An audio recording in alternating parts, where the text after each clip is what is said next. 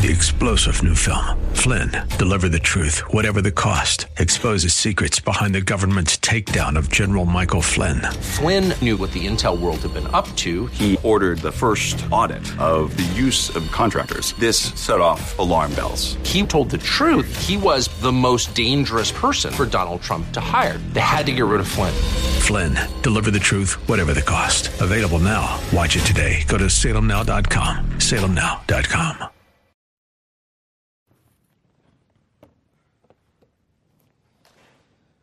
wonderful to see everyone here this morning. So we have a full crowd, full church.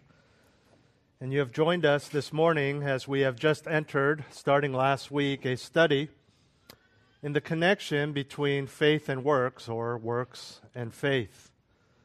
We started this last week in James chapter 2. And I explained last week that James is addressing the wrong view of faith, as opposed to the Apostle Paul, who in many chapters, in many of his epistles, uses similar terminology but is addressing the wrong wor- view of works. What Paul teaches is that works cannot save you. And you can see why he would say this coming from a legalistic Jewish background in which there were a lot of laws, there are a lot of regulations, even in addition to or outside of what is in the Old Testament, as over the years rabbis added more and more and more, which Jesus later condemned as putting burdens on the backs of God's people. But then we get to James, and James is not saying that works can't save you, though we know he believes that and agrees with that. He is saying that if you have made a profession of faith, if you claim to have faith in the gospel, in Christ, in whatever it may be, that is wonderful. But there is a test to see whether or not that faith is real, whether or not those are just words, those are just a feeling, those are just even an intellectual belief and acknowledgement, and that test is works. Again, this is after the fact, after a professed conversion. Do you have works? Do you have obedience? And it's as simple as this if you are truly saved, then you would have a desire to obey the one who has saved you. We understand this. And so James is saying that not every kind of faith, everything that we refer to as faith, everything that we live according to as faith is saving faith there is only one categorically true saving faith. And again, if you want to know if you have that right kind of faith, then examine your life and see if you have the righteous works of obedience that are part of true faith, which, again, as we know throughout the scriptures, is not just doing stuff for people to see, doing stuff for you to see or to feel good about yourself it comes from a right heart motivation that ultimately desires to honor the Lord. There is a compelling drive within the believer who has saving faith that is the conviction and the wonders of the Holy Spirit to give you a desire to serve and to serve correctly. To say, I want to honor God. And then, of course, we look to the Word because if we want to honor God, we can't just do whatever we want. We need to look to God's Word and to see, okay, God, I want to honor you. How do you want me to do that. And so it's not going out and murdering false teachers because he says he doesn't want us to be angry or hate or murder. And so we are guided by God's word. In the end, James has argued in our uh, passage that we saw last week that making a profession of faith in Christ or claim that you are saved has no spiritual benefit if there are no works to back up that claim. And again, it's not that you can make a false claim and then start doing seemingly good works and then you're saved, because then we go back to what Paul was condemning, which is the wrong belief that you can be saved through your works. He's simply saying that if you have no works, you better go and check your heart because you probably aren't saved. He gave an example, in case this was confusing to any of his original readers, of seeing a brother or sister in great need of food and warmth. They're literally starving. They're out in the cold with not enough clothing to wear because of their poverty. And you see that person and you say, Be warmed and be filled, and then you walk away. You don't give them a blanket, you don't give them money, you don't give them clothes, you don't give them food. You have done nothing except speak seemingly nice words, but those words are not backed up by action. So, what James is saying, just as with the proclamation of faith, if you say, Be warmed and be filled to someone who is cold and starving, but don't help to alleviate the lack, then your words are useless. Perhaps not in a position of being homeless or starving or cold in this manner. Uh, in this manner, I mean due to poverty, not just because of mis, misgauging the weather of the day. We have been in similar situations where people have said things that sound nice, but in the end they walk away or they log off or they end their email, and you say, Well, that really didn't do anything. In fact, it made me feel worse because I was hoping he would help. And you realize, as is the case here, not only in the person who says, Be warm and be filled, but even the person who has a false profession of faith, it would actually be better to say nothing at all. Because your words are just making things worse. And then he concludes his introductory remarks that we saw last week on this topic in verse 17 by bluntly stating, as he will state in many, many other times and in many different ways, that this kind of faith is dead being devoid of works or being by itself. And you can imagine that just as there are today, back then, when James first wrote this letter, there were many in the early church that would have had a bit of a problem with what James is saying here. In fact, we know that by being inspired and guided by the Holy Spirit in writing down the scriptures, these people were not just shooting in the dark they were writing about actual issues that the early church was dealing with so as to correct this young and new church so that we would have this body of work called the Bible, but also this doctrine and theology to guide us. But they would have a problem with what James is saying here, and the problem ultimately lies not in what James has taught, but in their recognition of a lack of fruit in their own lives. It's the people who would hear this and say, He's right, but I don't like that. I don't like that he's saying that I'm not a Christian because I'm not acting like what he thinks a Christian should be. They enjoy living essentially the same life they lived before their profession of faith, perhaps with a bit more whitewashing of their public persona, going to the local church rather than to the temple, but there is no genuine fruit. Yes, they prayed a prayer, they walked down an aisle, they raised their hand. But since that moment, there has been nothing else. So they push back. They say, No, no, no, James. This is real. Who are you to say something like that? Anticipating this pushback, James continues on the topic to address a hypothetical objector. Now, you need to keep in mind that he's writing a letter, not an email where he can go back and forth within minutes, if not seconds. A letter handwritten on parchment that would take days to deliver. He's not having a conversation. He doesn't have the luxury to wait for them to respond so he can respond back right away.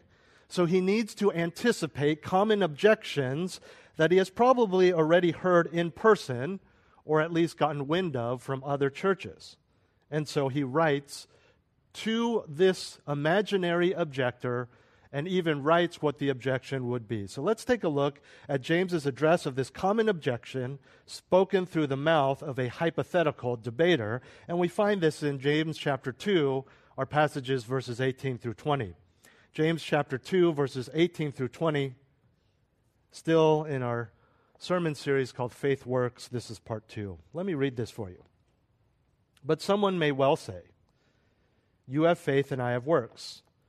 Show me your faith without the works, and I will show you my faith by my works. You believe that God is one. You do well. The demons also believe and shudder. But are you willing to recognize, you foolish fellow, that faith without works is useless? So he's still addressing this wrong view of faith. And I want to give you three aspects of the wrong view of faith that we find in these three verses three aspects of the wrong view of faith, the first of which is the argumentative response. the argumentative response, which is this hypothetical debater, fighter. He's arguing, verse 18 again, but someone may well say, You have faith, and I have works. Show me your faith without the works, and I will show you my faith by my works. I will be the first to admit that the phrasing of this verse can be very confusing. But what James is doing here was common in Hellenistic, or just fancy word for ancient Greek rhetoric. He introduces this common argument by voicing it through an imaginary individual. And you'll see this in a lot of ancient Greek writing, both secular and Christian. In the Greek, it is actually not clear how much of this should be in quotes. In other words, how much of it should be the quoting of this imaginary objector. I believe that the ESV and the NIV have it right in that the first phrase, you have faith and I have works, are in quotes and are the words of the imaginary opponent, and the rest is James's response. Regardless, no matter where you put the quotes or whether some people think it's James speaking the whole time, it's the objector speaking the whole time, it all makes the same point. The claim that the objector is making is that works and faith do not need to be connected. He's saying one person claims to have faith, another claims to have works, and that's fine. Why connect the two? So, the person with faith can show you that faith without his works. Whereas James continues his argument from the previous passage by saying that the proof of his faith is his works. You might want to sit there and say you have faith till you're blue in the face with no works and think you're proving it, but I'm going to prove it by, with my works. So when James challenges this person to show James his faith without works, in other words, without any real evidence, the existence of that faith is even there this person can't. All he can do is c- keep repeating what he's already said I have faith. Prove it. I have faith. Show me. I have faith. I'll write it down. I have faith. But there's no works. And so James says, okay, settle down. Let me make it simple for you. I will show you my faith by my works. Maybe it'll help by, with this illustration because I know it can be confusing. Hopefully, this helps. It's like a couple people standing around at the local community park at the basketball courts. One is bragging about his basketball skills, while the other person has made mention that he has skills, but he's actually running up and down the court, making every shot, and actually dunking the ball.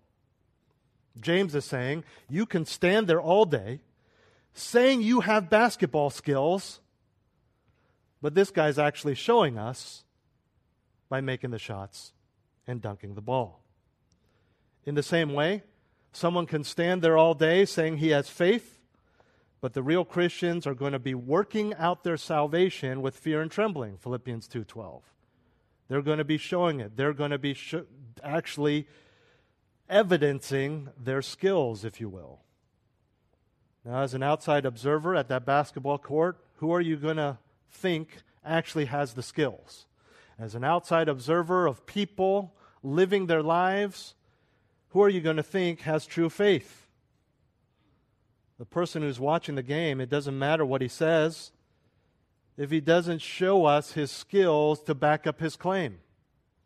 All he's doing there, I could do that, I could do that, I'm good at that. A lot of you are going to be doing that this afternoon right? Watching the game and saying, yeah, I could, oh, come on. Why is he, come on, I could have done that. Right? Show me. Prove it. Suit up. But that's actually where the sports or the basketball analogy falls short.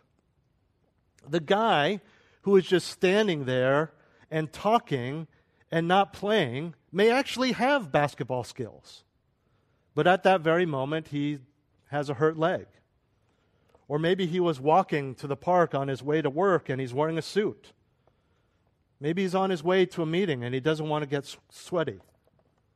So all he has is his words, but really he does have skills, he just can't show it right there.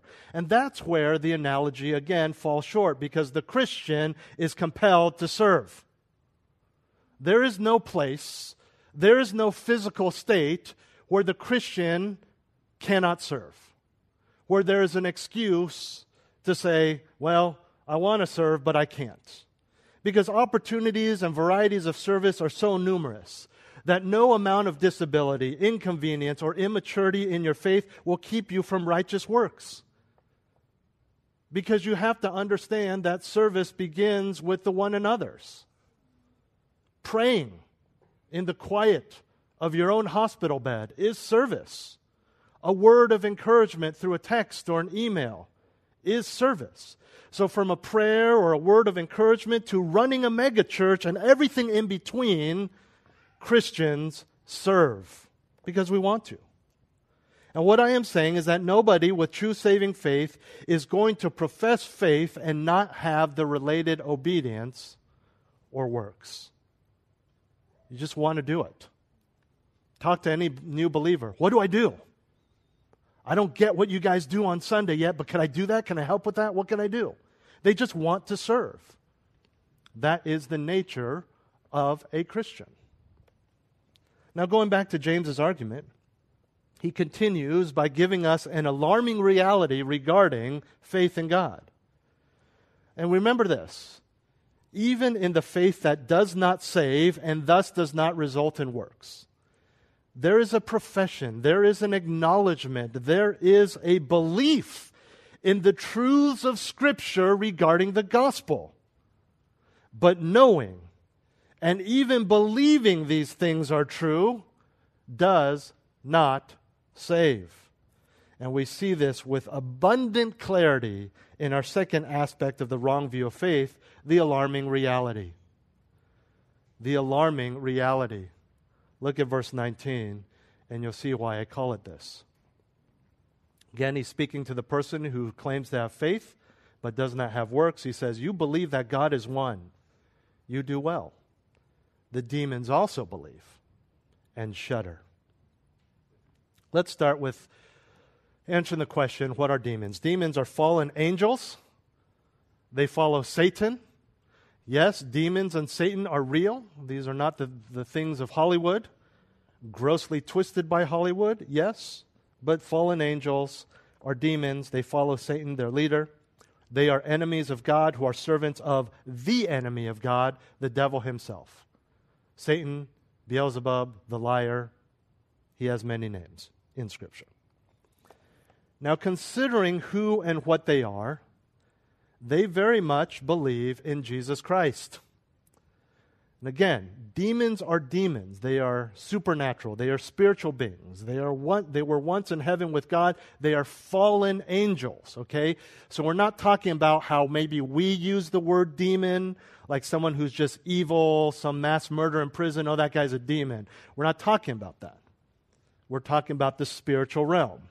And so they, of course, believe in Jesus Christ.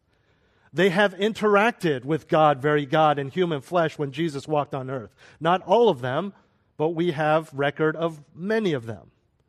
They witnessed the crucifixion and the resurrection.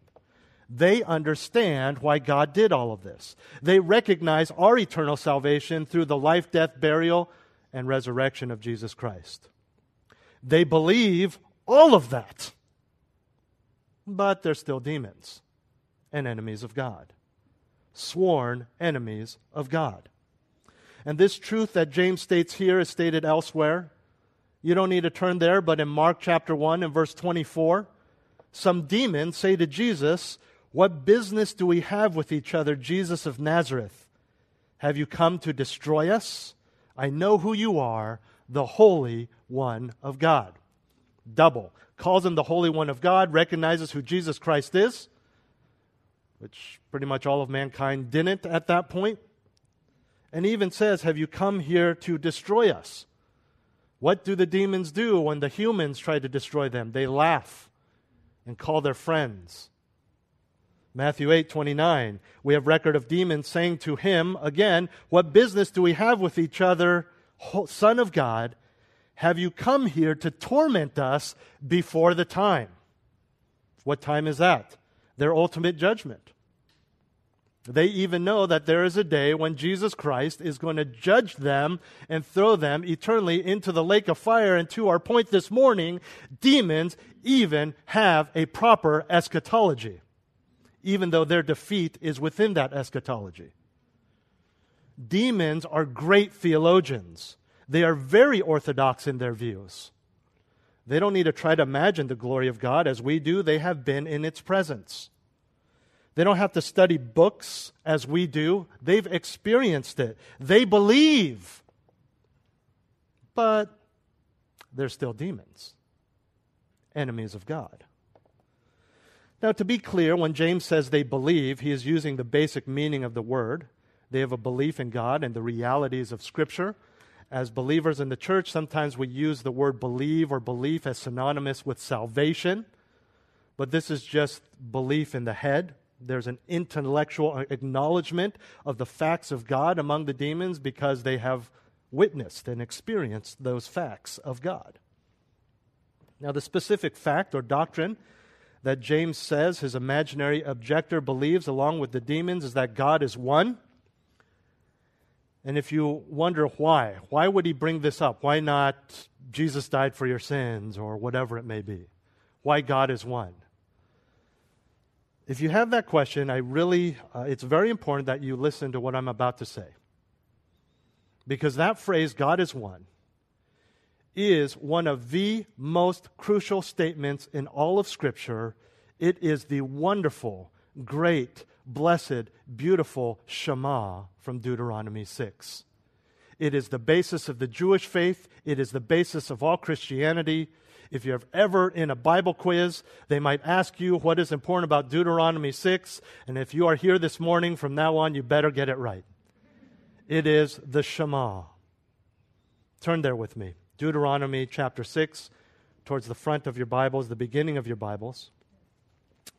And again, because it is one of the most important chapters and passages in all of Scripture, I want you to turn there with me, Deuteronomy 6. We call it the Shema because it's Shema is the Hebrew word for hear, as in hear with your ears, hear in Hebrew. And you'll see very quickly why this passage is called this.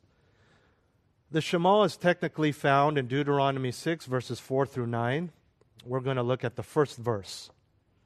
In Deuteronomy 6 4, it says, Hear, O Israel, the Lord our God, the Lord is one.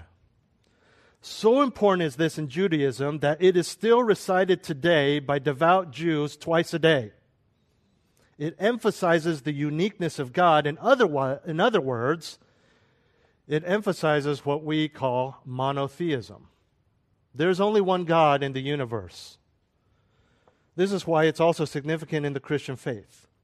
Now, in the early church, it would distinguish the Christians from pagans because you understand that the majority of people were religious. There was some sort of religion. Many of them, especially where James was and his readers were, and where Jesus walked the earth, there was polytheism. Right? You remember this from grade school or high school, right? Zeus and Aphrodite and all those. And there were temples everywhere, especially in, in the big cities. And so everyone was pretty much religious. And here comes God who is distinguished from these idols, from these pagan gods, to say that there is only one God. He is the one. He is the great I am. Today, it would distinguish us from false religions, but also any form of non religious idolatry, money, self, politicians, whatever it is. And we understand that the basis of all of God's character as it flows out in the Ten Commandments starts with what? Essentially, this there is one God, and He is it. And so we see why this is the particular aspect of God that James brings up. He says that the one who has faith without works believes this and does well. Now, this is clearly meant to be sarcastic because he goes on to compare them to demons. He says the demons believe this too. The demons believe this most crucial of self declaratory statements by God of himself, and the demons believe this. Of course, they believe this. In fact, that's probably why they try so hard to create and emphasize polytheism and idolatry. But again, with this individual, faith without works, who believes God is one, it is all pointless if all you have is a profession, even if that profession is based on an intellectual commitment to a belief system, to a creed, to a theological text. There is no real trust, there is no real commitment, and that's why there's no real works. James's point is that such intellectual knowledge is necessary, but it is not enough, at least not for salvation. The proof of this is the fact that the demons have the same intellectual knowledge. To put it another way, if you're still in Deuteronomy 6, the Shema of Deuteronomy 6 4, the Lord is our God, the Lord is one, is worthless without verse 5. You shall love the Lord your God with all your heart and with all your soul and with all your might. It's pretty obvious what James is doing here. The contrast between someone who says he is a Christian and a demon couldn't be greater. The shock value alone is worth its weight in gold to make his point. Demons are the perfect illustration of the emptiness of belief without trust, profession without works. And the most alarming thing, as I call this the alarming reality, the most alarming thing is not that the demons believe, but that they shudder in response something an unbeliever simply would not do. To shudder, back in James 2, means to bristle, it means to tremble. The Greek word was often used to speak of the trembling that occurs with great fear or other physical indications that someone is terrified. Goosebumps, hair standing on end, things that are involuntary, such as the shaking of the body when you are scared.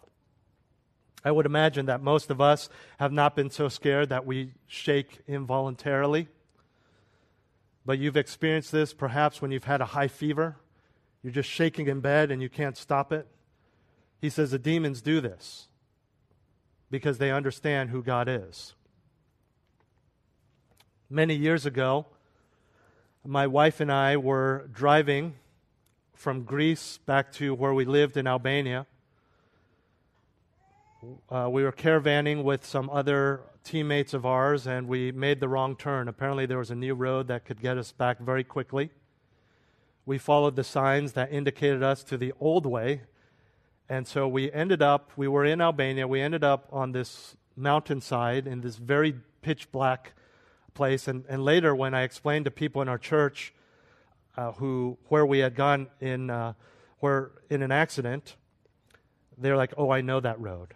People are tailgating you. There's no lights. It's very dangerous. It's very well known in Albania because it's so dark there. And so it's very curvy, and people clearly were making deliveries back and forth between the two countries. And so they were speeding, they were tailgating. My buddy, who we didn't have kids at the time, he had a kid, so I think they were eager to get home. It was getting late, and so we lost them. And it was raining. Was it raining? It wasn't even raining. So my, I'm looking. my wife's not here today. I'm just looking. No, she's standing right there. It wasn't raining, but it was pitch black. People were familiar with the road, and my friend had gone ahead of us, and so I was trying to catch up uh, because he had Google Maps or Apple Maps or something like that. It's like where we were is like a dollar a mile, so we didn't have it. So we just wanted to follow him, but I lost him. And I made the big mistake and I don't think I knew this was a mistake. I just learned at that time. I sped up right when I made a huge turn. I started spinning out, and we stopped spinning, and it was like out of a movie. When we stopped spinning, our headlights shone on the railing, which, praise God, there's, a, there's no railing in most of that route. And it was like slow motion as I slammed on the brakes and we just kept going towards the rail, going towards the rail. We slammed into it and we stopped. And it's total digression, but I got to share this with you. One of the big reasons that people go to Greece from Albania, especially the Americans, the missionaries, is because uh, for two reasons. It's the closest McDonald's. So if they have kids that have spent time in America, uh, they like to go there for a treat. I mean, it's actually a, that's their vacation for a lot of these missionaries. They don't have a lot of money. And also because stuff is so expensive in Albania, because you have an import tax and then the VAT tax and all this stuff. Uh, they go there to go to there. It's the closest IKEA, and so they load up on furniture. So we had bought some furniture, and some of it uh, you've been to IKEA, but for some reason, some of it was these uh, wooden, basically pieces of wood, but they weren't in a box. They were just loose, and so we had put them in the back of our SUV. And last minute, some of you are going to be very confused. Those of you who know me well are going to be like, that makes sense. Last minute, across from the McDonald's, we weren't that interested, was a big, kind of like a Home Depot, but a Greek version. So we're just walking around, and I see this prefabricated koi pond. Okay? It's just this piece of plastic that's shaped like a pond that you would dig in your yard and put in. And I said, I want that. I've always wanted a koi pond. I'm stuck here in a third world country. I'm getting my koi pond. Now, we lived in an apartment, but I knew that somehow I could rig this so that, and I did. They're like, put like, I put wood all around it so it's holding it up on, anyways. So there was nowhere to put this koi pond except right across the back of us. And when we hit that railing at that speed, those IKEA pieces of wood would have gone straight through our skulls if it weren't for that last minute purchase of the koi pond blocking us. Secondly, we had friends who we had caught up to, and they heard the screeching, so they stopped and they watched us. And the missionary wife said, There must have been an angel holding up that rail at the speed you were going. And then she said, Did you guys ever look down?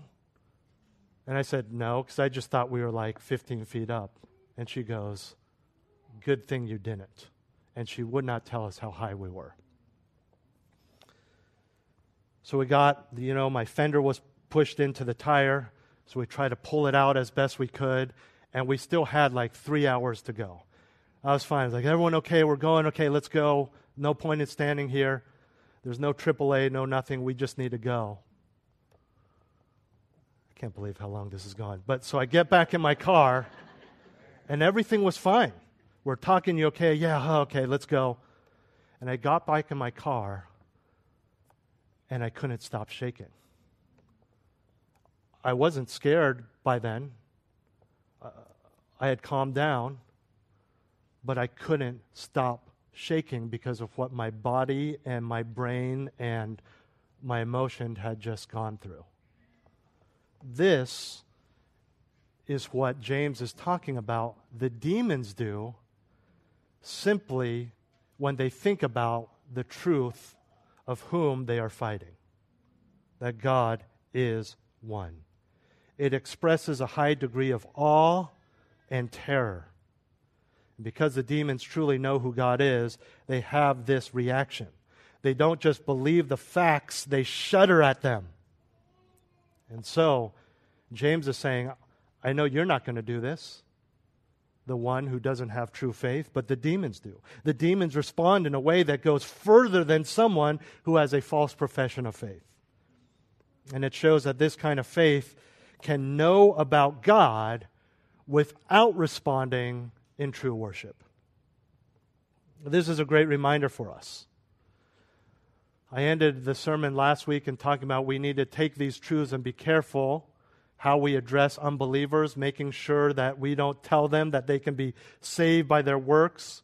I would add to that, we must not, in our evangelism, start debating moral or political issues as if if they change their views on those, that would save them. It's not disagreeing with James, it's disagreeing with Paul and the rest of Scripture. But also, we talked about how we need to be careful if there is someone who professes faith in your life or even in your church, to not just assume they're a believer if there is no obedience there.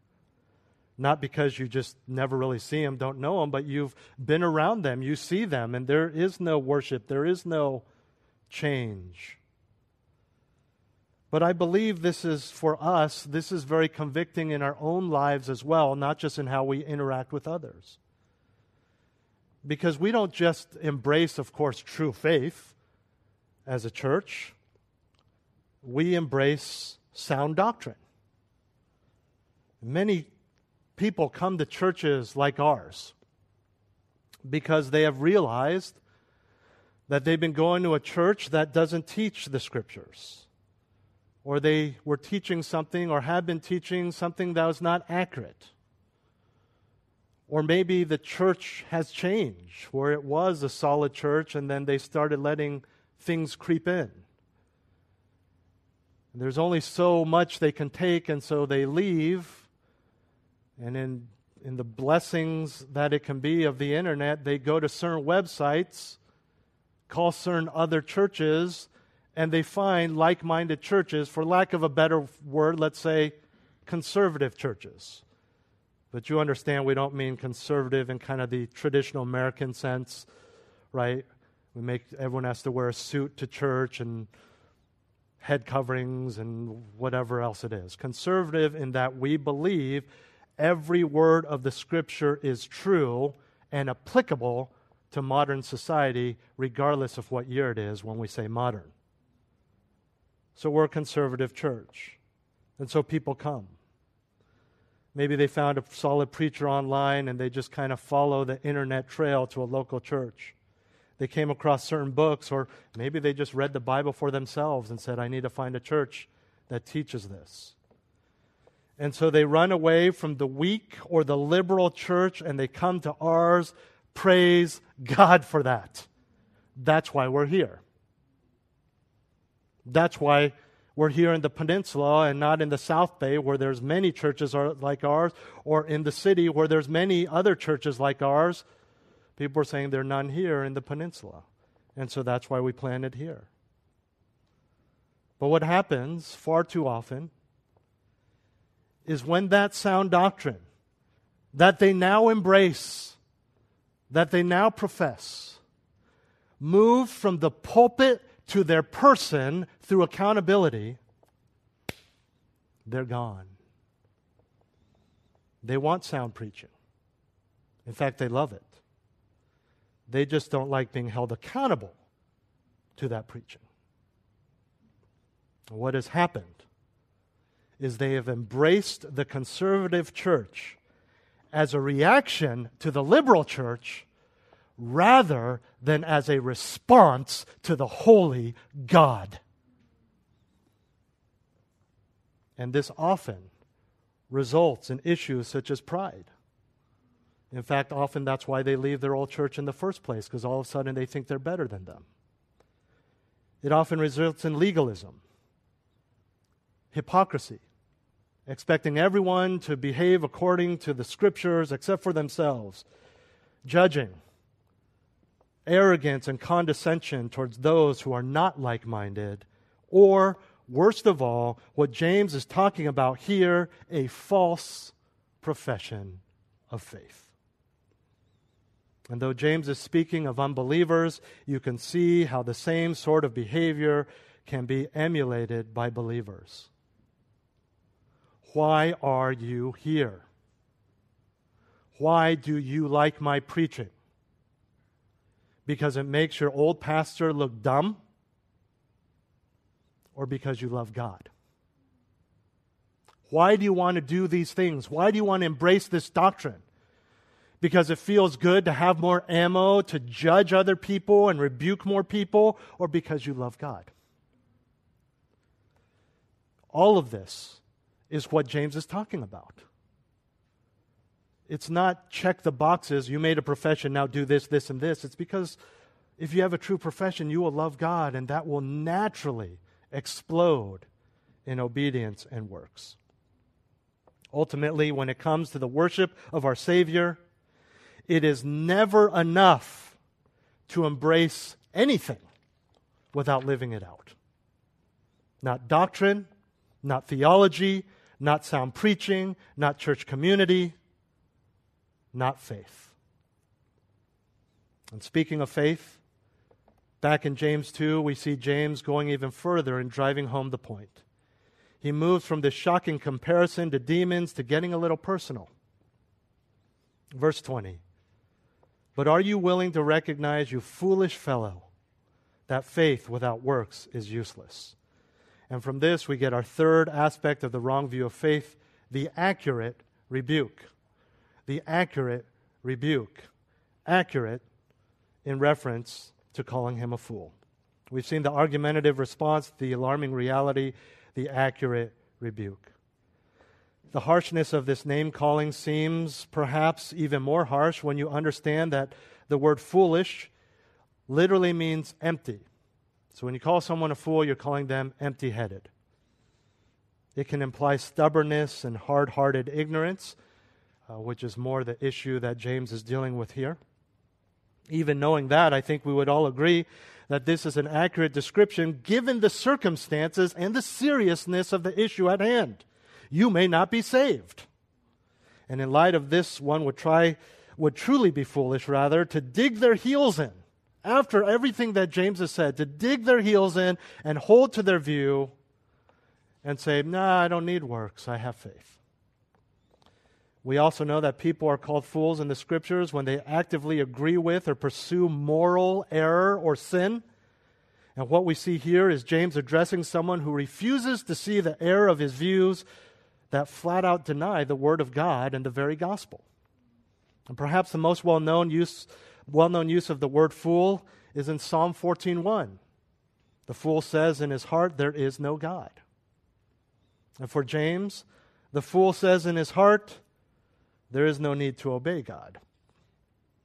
And so he asks this fool if he is willing to recognize now that faith without works is useless. The question he asks here in verse 20 conveys the idea of do you get it now? Do you still need more convincing? And what he expects this person to be convinced of by now is again that faith without works is useless, literally inactive, unprofitable, not producing salvation. Now, this is another angle to what he said in verse 17 about faith without works being dead. Here in verse 20, in the Greek, there's actually a bit of a play on words. Literally, it says, faith without works does not work. This question also serves as a segue into more teaching on the topic, which we'll see next week, specifically a throwback to Abraham and his faith, as well as the faith of Rahab. And again, these are Jewish people who have converted to Christianity, so this would really hit home with them. Two heroes in their, their, their former religion and their culture were Abraham and Rahab. It's important to not lose sight of the fact that salvation is by grace alone. And I know as we emphasize the importance of works, maybe we can forget that for a minute. We know that James definitely knows that. In no way is he trying to shame his readers into working for their salvation. He's just trying to convince them that if they don't have works, they're not truly saved and they need to do something about that. And we must keep in mind, and this is very important, that what James is doing is confronting and correcting those who have not received that grace of God but are claiming that they have, or have not sought out or desire that grace of God because they are content, claiming a faith that is in fact dead. We can see how this is so appealing to the world. Because a faith without works, technically speaking, not to confuse you, has works deeds of the flesh. I mean, why not have the best of both worlds, right? To say I have faith in Christ, hang out with these great group of people every Sunday morning, but I still get to go out and party with my old friends. Yeah, I don't, it's not like it's a new guy every weekend, but if I wanted to, you know, I could be intimate with whoever I want. And I have a God who loves me. And as believers, we understand that the only reason that that would be appealing is because they haven't been to our side of the equation. They haven't experienced the joy of obedience. They haven't experienced God's grace. Kind of silly, but you've heard me say it before. It's kind of like going to Disneyland. If anyone were to describe to you what Disneyland is like, especially someone who had a rough time there, you would be like, that sounds like the unhappiest place on earth. So the ride was an hour, right? You waited an hour in line for a ride that lasted an hour. No, it was about 64 seconds. You waited an hour in Southern California heat with sticky popcorn in your hands, cotton candy in your hair. Really? It, it sounds horrible, but then when you're there, you're like, where's the season pass? where's the season pass? Where do I buy that, right? Fall short, of course. And that's the frustration we often feel in evangelism, right? Like, you don't get it. Nah, you Christians, you got to do this and this. You don't get it. I want to do that. It's a joy to do that. But they haven't experienced grace, and so they're like, I don't need works. I don't want works. Make my profession to live the way I want. But we have to be faithful to tell them that faith is dead. Why do you want to profess that? Well, I don't want to go to hell. Then I need to tell you something, and you're not going to like it but there is good news. The same good news they think they already have embraced. So we are not to take this truth and present it to others in a way that encourages an attempt to earn God's favor with their works, but to bring them into an awareness of their need for repentance, to shake them out of hiding behind a profession that is, in reality, a damnation. And we can learn from how blunt James is. Don't call anyone a fool. He's writing a letter. We need to be gracious, but we need to be blunt. We need to be firm. People say, well, you need, to, you need to draw a line in the sand and stand there. I can't draw a line in the sand. It's so hard. You don't understand. Well, I got great news for you because you don't need to draw a line in the sand because God did it for you. Just stand there and speak His truth. You don't shy away from literally reading a memo from the boss that your coworkers won't like. It's not me. I am just reading verbatim. So why be, be afraid to share the gospel when you're just reading verbatim? Maybe not always. You're summarizing, you're sharing your testimony. But it, it's not you, it's not your words, they're His words. We need to be bold about the gospel. We need to stand up for Christ and not shy away. And what we most need to learn from James and Paul and anyone else in the scriptures that James is bold and James is blunt because of his love for God and for others. It is, it is his humility that drives him to speak this way. It is his love that compels him to speak boldly, even knowing that the response may be hatred and anger and persecution. This kind of boldness comes from humility. And when you have such humility, then it will do away with being rude. You will be firm, but you will be loving. You will be like what the melody of our hymn this morning seemed to indicate a soberness and a brokenness and a humility. What wondrous love is this? This is why we approach the throne of God before we ever approach other people. And it is in that, when we understand what we have by God's grace, and we truly understand the damnation that professing believers who will sing along with us, What wondrous love is this? and cry and mean it, but have no works, and thus indicating that they have a false faith we need to tell them with love and with humility, with graciousness and kindness, but with boldness and being blunt with the scriptures. We need to tell them, I don't think your faith is real. Search your heart, search the scriptures. Three aspects of the wrong view of faith the argumentative response, alarming reality, the accurate rebuke. This, actually, yesterday I came across yet another clip online of a very well known magician who, second to his uh, celebrity as a magician, is probably most well known for being a very vocal atheist. He's uh, of the duo Penn and Teller, Penn Jillette.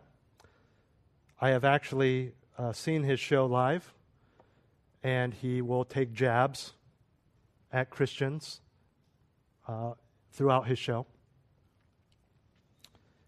And he has made many, many videos explaining partly why he is an atheist and why he mocks Christians.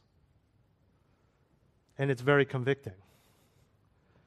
He says the Christians claim that if I don't believe what they believe, that I will go to hell forever, for eternity. And yet, I have met many Christians and they don't tell me the gospel. How can I believe that this is true if the Christians don't even seem to believe it?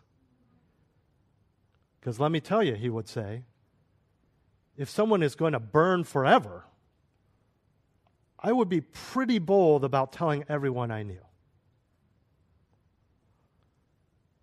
And praise God, he also, several years ago, this became very popular among in Christian circles. As I understand, a lot of performers of his caliber do. Out when people are leaving the theater, they will stand outside and shake hands and greet people, take pictures, sign autographs. And he was doing that after a show, and he noticed that there was just one guy standing there very patiently, wasn't being rude as other people were, just waiting patiently for a long time until everyone was gone. And then came up to him, said, Mr. Jillette, I really enjoyed your show. It was great. You were funny. I said, but I want to share with you the good news of Jesus Christ. And shared the gospel with him. And this man then went on YouTube or whatever again, the magician, and was just blown away. I said, I still don't believe, but I have, he said, I have great respect for that man. Because finally, someone actually indicated they believe what they claim to believe by being so patient, so gracious, so complimentary, but then telling me that I'm going to hell and how to avoid it. And he loved that. We need to stop being afraid. And if you have a fear of man in evangelism with unbelievers, you're going to be really scared to tell someone who thinks they're a believer that they might not be. I'll also say this if you're judgy and you're arrogant and you're angry and you want to tell them they're not a believer, you've, had, you've thought this for many months, but you finally want to tell them because they did something that made you mad and offended you, then you better be scared. But not of that person. You see, we need to stop being motivated to evangelize out of anger, out of a desire to be condescending, out of pride. If you are not approaching a brother who claims to have faith but no works, with tears in your eyes because of your love for God and for that individual, there is something amiss. Because we understand in approaching this conversation what we have in God's grace, who we are. And none of us, well, in our sin we might, but ultimately wouldn't be like, look at my works. None of us hold, look at my Christian resume. You think you're, you're folding chairs? Do you know how many decades I've been folding chairs at churches? I mean, none of us would do that, right? Because we understand that even the works is by God's grace. And so we're a community, we are a family, But the reality is, there are black sheep in our family that don't know it, and we need to tell them. And we need to love them. We need to care for them. Someone may well say, You have faith and I have works. Show me your faith without the works, and I will show you my faith by my works. You believe that God is one, you do well. The demons also believe and shudder. But are you willing to recognize, you foolish fellow, that faith without works is useless? Let's pray. Heavenly Father, thank you so much that we have works not by our own efforts, but because of a partnership with you who is working in our lives for your good pleasure. Thank you for your grace. Thank you for your kindness.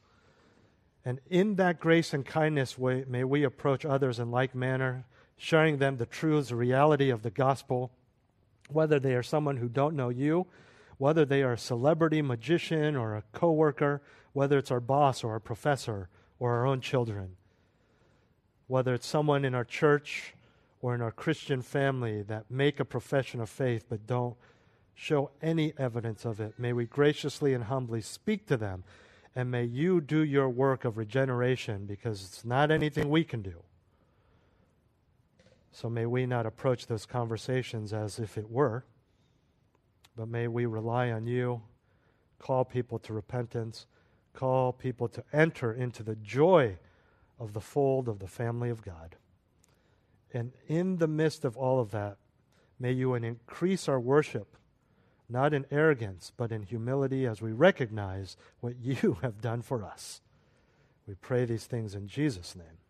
Amen. Three star general Michael J. Flynn, head of the Pentagon Intelligence Agency, knew all the government's dirty secrets. He was one of the most respected generals in the military. Flynn knew what the intel world had been up to, he understood its funding. He ordered the first audit of the use of contractors. This set off alarm bells. The explosive new documentary, Flynn, Deliver the Truth, Whatever the Cost, and covers the facts behind this scandal. Flynn told the truth. He was the most dangerous person for Donald Trump to hire. I find out the worst enemy that I'm going to face in my life is right here in America. They took my assessment and they wanted me to change it. And I was like, I'm not changing it. They had to get rid of Flynn with in depth interviews, archival footage, and never before seen personal records of the man behind the headlines. I just felt like I was drowning. Flynn, deliver the truth, whatever the cost. Available now. Watch it today. Go to salemnow.com. Salemnow.com.